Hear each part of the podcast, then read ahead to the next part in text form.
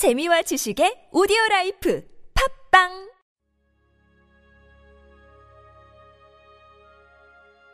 주님은 나의 최고봉 성숙한 성도의 삶.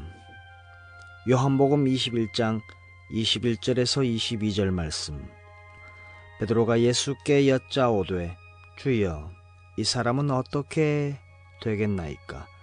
예수께서 이르시되 네게 무슨 상관이냐 너는 나를 따르라 하시더라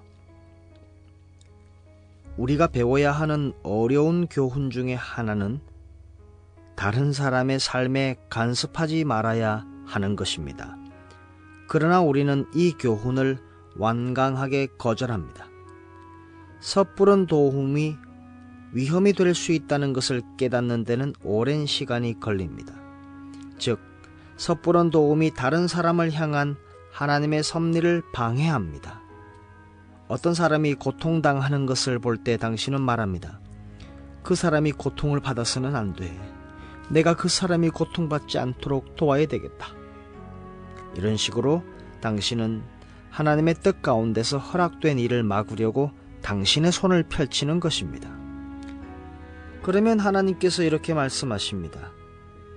그것이 너에게 무슨 상관이냐? 만일 당신이 영적으로 침체되어 있다면 절대로 그 상태에 머물지 말고 하나님의 임재 가운데로 나아가 영적 침체의 이유를 발견하십시오. 아마도 당신은 당신이 다른 사람의 삶에 간섭했기 때문에 영적 침체에 빠지게 된 것을 발견하게 될 것입니다. 제안을 할 권리가 없으면서도 제안했고 충고할 권리가 없으면서도 충고했던 것입니다. 당신이 다른 사람에게 충고를 해야 할 때는 하나님께서 성령을 통해 당신을 직접 깨닫게 하실 때입니다. 그때 성령은 당신을 통해 그 사람을 충고하실 것입니다.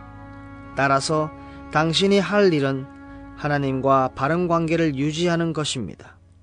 그러면 하나님의 분별의 지혜가 당신에게 임해서 당신은 언제나 다른 사람들 위한 복의 통로가 될 것입니다.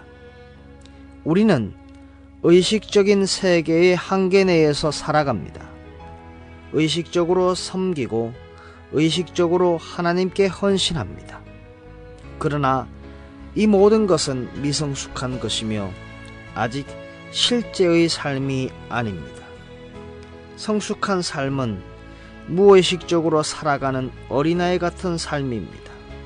우리가 하나님께 온전히 드려지면 그분께 쓰임받고 있다는 의식마저 들지 않습니다.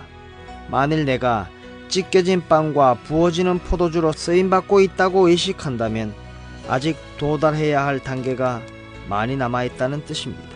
그러나 그 단계에 도달하면 자신에 대한 그리고 하나님께서 나를 통해 무엇을 하시는지에 대한 모든 의식이 사라집니다.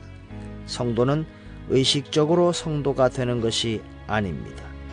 다만 의식적으로 하나님을 의지할 뿐입니다. 우리가 배워야 하는 교훈은 다른 사람의 삶에 간섭하지 않는 것이고 나를 향한 하나님의 뜻을 깊이 묵상하시며 자기 자신부터 도우십시오.